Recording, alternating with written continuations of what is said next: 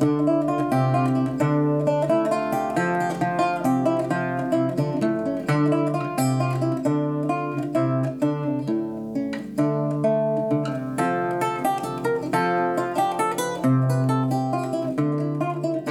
Peter Adamson, and you're listening to the History of Philosophy podcast, brought to you with the support of the Philosophy Department at King's College London and the LMU in Munich, online at historyofphilosophy.net.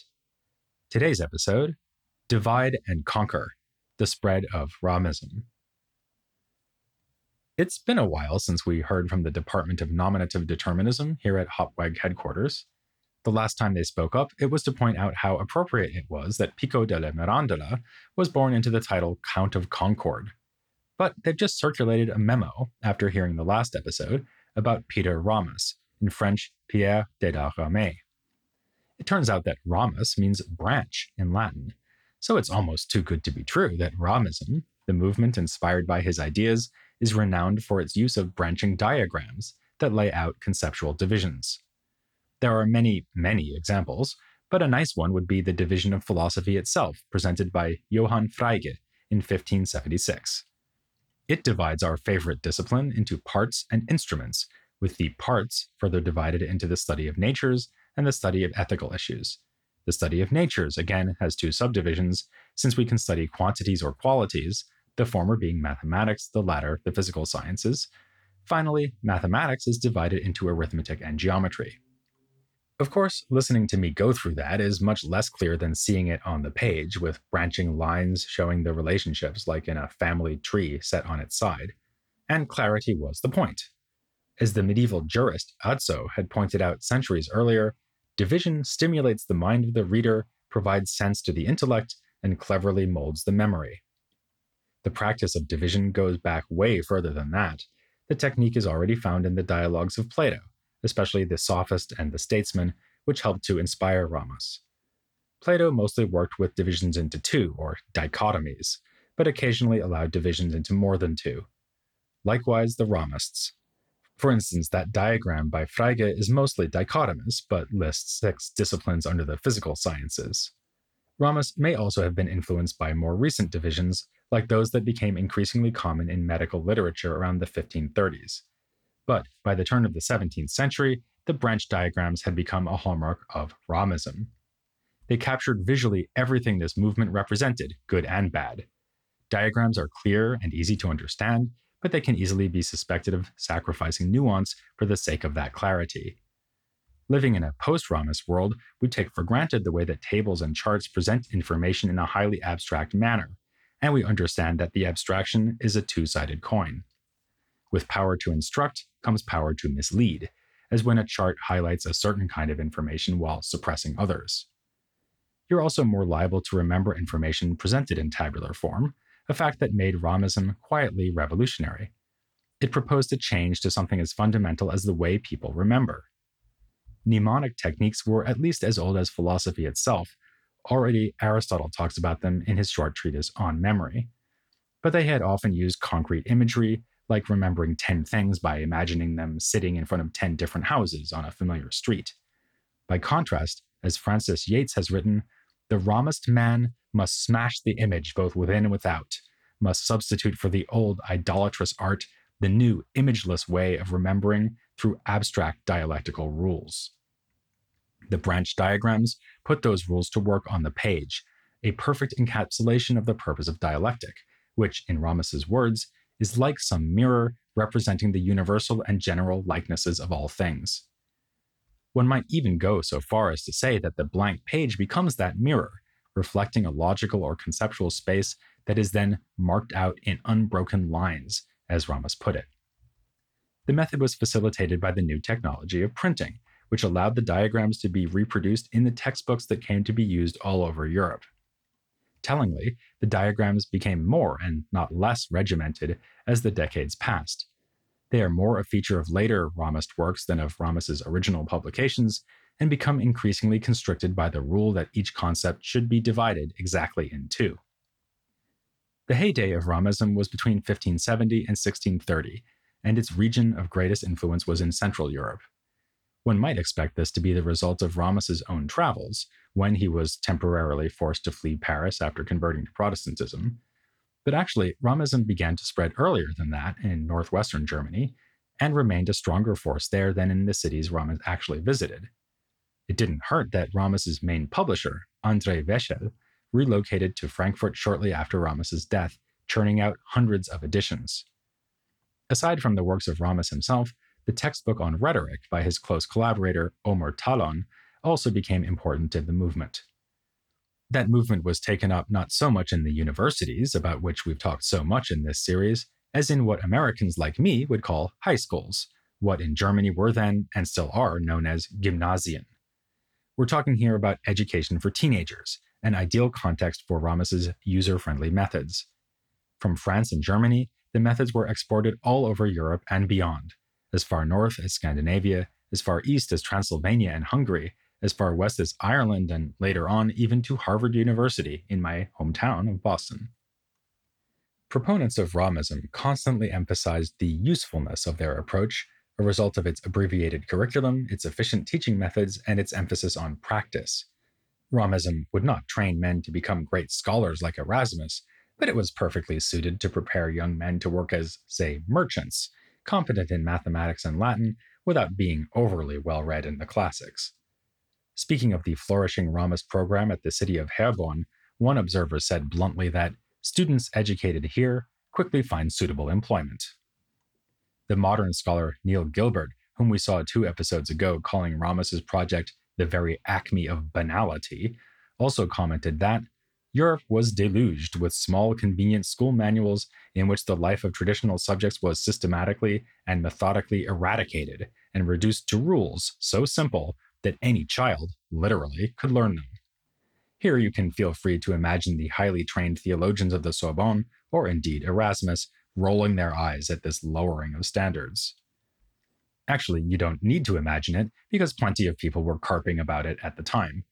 In Paris, one of Ramus's own colleagues compared the students' enthusiasm for his teaching to their enjoyment of Pantagruel, as a game and for amusement and for good measure added that everything Ramus was saying had been lifted from better scholars like Valla, Agricola, Vives, Melanchthon, and Agrippa. In 1593, the English Protestant Richard Hooker called Ramism an art which teacheth the way of speedy discourse, and restraineth the mind of man that it may not wax over wise. A few years later, a professor at Helmstedt said, Do not think that philosophy, such a divine good, consists of childish trivia, and who appeals to children more than Ramus? In the 17th century, Roger Bacon was still at it. He called Ramism a method of imposture by which men may speedily come to make a show of learning who have it not. The works of the Rames are, he said, much like a fripper's or broker's shop that hath ends of everything, but nothing of worth. Some impression of the bitterness and longevity of these disputes over Ramism is conveyed by the fact that there was a controversy over it in Sweden at the University of Uppsala in 1638. When a Ramist professor there was attacked for his methods, he pleaded in his own defense that the works of Ramus were a perfect introduction for beginners who could then move on to Aristotle. There was more at stake here than pedagogy. The Swedish crown liked the idea of freeing the curriculum from the time consuming methods of the scholastics both for the sake of efficiency and as a way of undermining the power of the church. Speaking of which, religious concerns were also important in spreading the ideas of Ramus. He had, after all, died as a Protestant martyr, specifically a Calvinist one, though this did not preclude his being used at Lutheran institutions. An admirer at Leyden wrote breathlessly Ramus, ornament of the wise, while you were shaping the noble arts by laws and method and your own life by piety, a pack of sophists took you down with their teeth and blind fanaticism by the sword. However, you are strong like the high rising palm tree. Not long after his murder, he was honored in an ode written in England, comparing him to St. Stephen. In Britain, Ramism would often be connected to the rigorous reform of the Puritans. It was a match made in heaven, as they might have said themselves.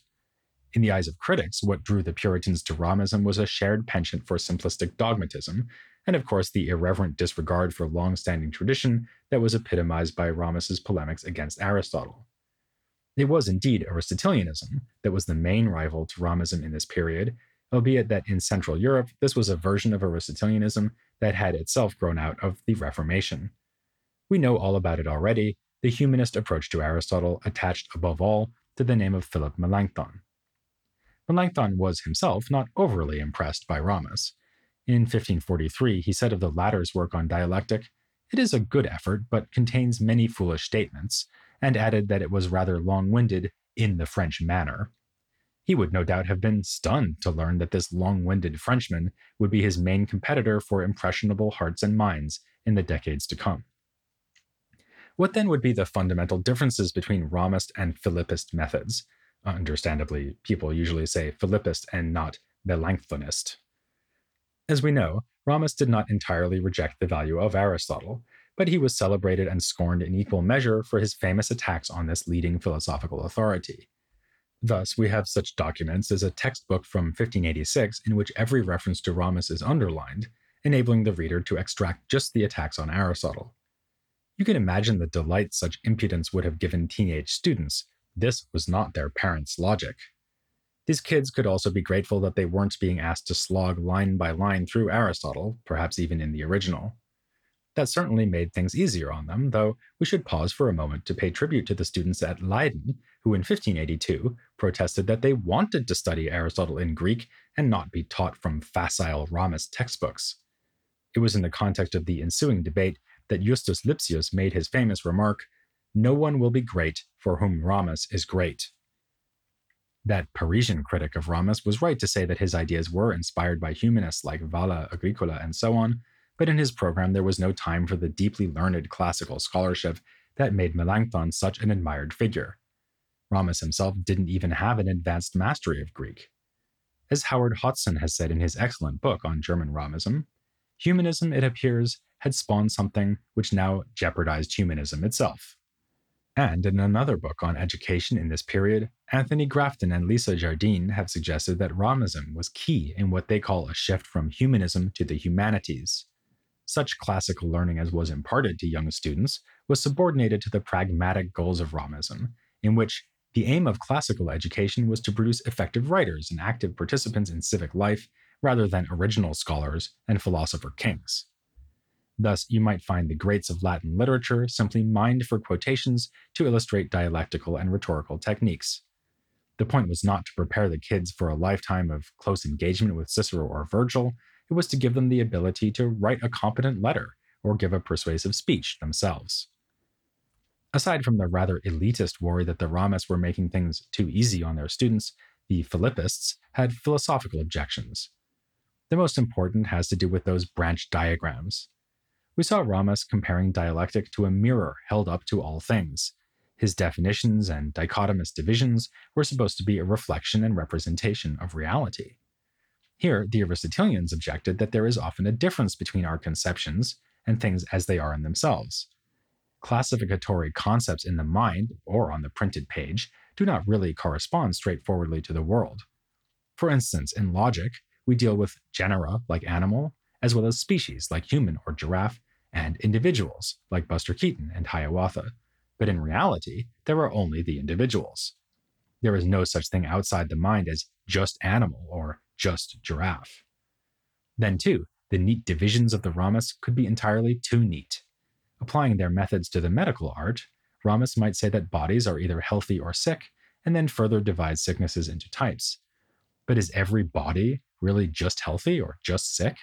You might have a psychological illness but be physically fit, or you might have respiratory problems but fantastic skin. The Aristotelians summed up this whole line of criticism by saying that Ramists had wrongly absorbed the function of metaphysics into dialectic, that is, logic.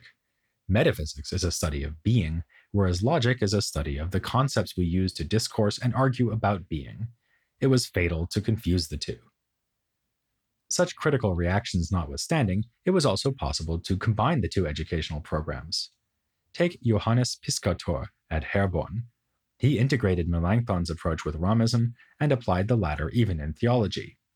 Even when he taught the more introductory arts, he made clear the applicability of these arts to religion by offering scriptural passages to exemplify points in Omer Talon's rhetoric.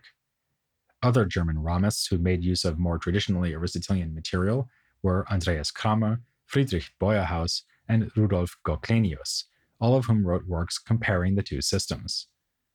The general attitude was captured by Johann Alsted, who modified Lipsius's dismissive remark so as to say, No one will be great for whom Ramus alone is great.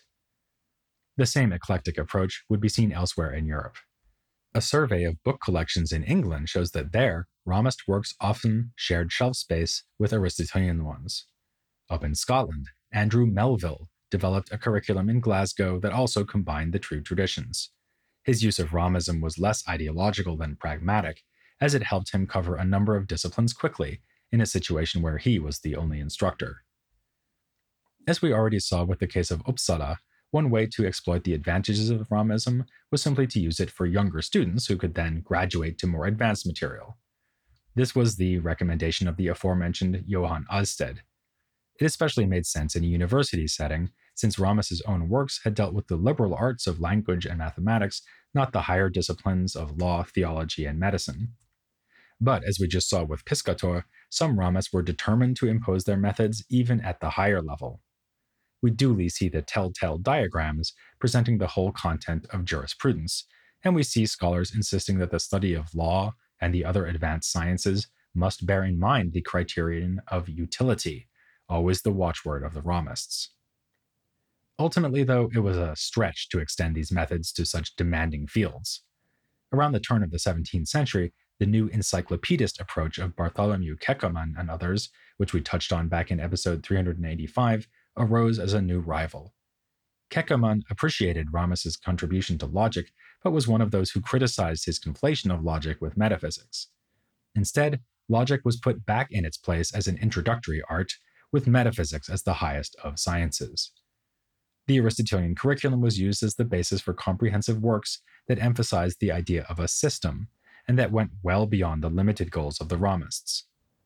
The upshot was that in a 1626 textbook on dialectic, the Dutch scholar Franco Burgersdijk identified three main schools in logic Ramism, Aristotelianism, and the encyclopedic approach of Keckermann. Ramism was never the only game in town, but it had an impressively long afterlife, to the point that it has been credited with helping to shape the mind of Descartes. Not bad for a method that unleashed opposition and mockery wherever it went, the kind of treatment never meted out to the teachings of Melanchthon. For a crude but rather amusing example, we can conclude with an anonymous English play about academic life from 1598 called Pilgrimage to Parnassus. It features a character who is himself a victim of nominative determinism. His name is Stupido, and he represents Ramus at the University of Cambridge. Poor Stupido, who is described as a moving piece of clay a speaking ass, a walking image, and a senseless stone, provides the author with a chance to make in jokes about the battles over logic at Cambridge, which, in at least one case, led to actual fisticuffs. In the end, a traditionally Aristotelian textbook by John Seton had managed to fend off competition from Peter Ramus. This would have been much regretted by Stupido, who was made to admit, Surely in my mind and simple opinion, Mr. Peter maketh all things very plain and easy, as for Seton's logic, truly I never look on it, but it makes my head ache. Pretty hostile stuff, but of course this was not an age for treating your opponents gently.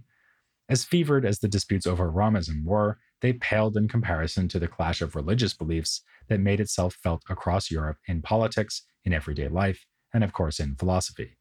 France was no exception. There, the Reformation spawned decades of violence and warfare including the massacre in Paris that took the life of Ramus himself. Amidst the chaos and carnage, a few spoke out in favor of a less militant approach. Instead, they recommended agreeing to disagree. But I trust that will be unnecessary here, as you'll all unanimously agree to join me as I look at French ideas about toleration, next time here on The History of Philosophy Without Any Gaps.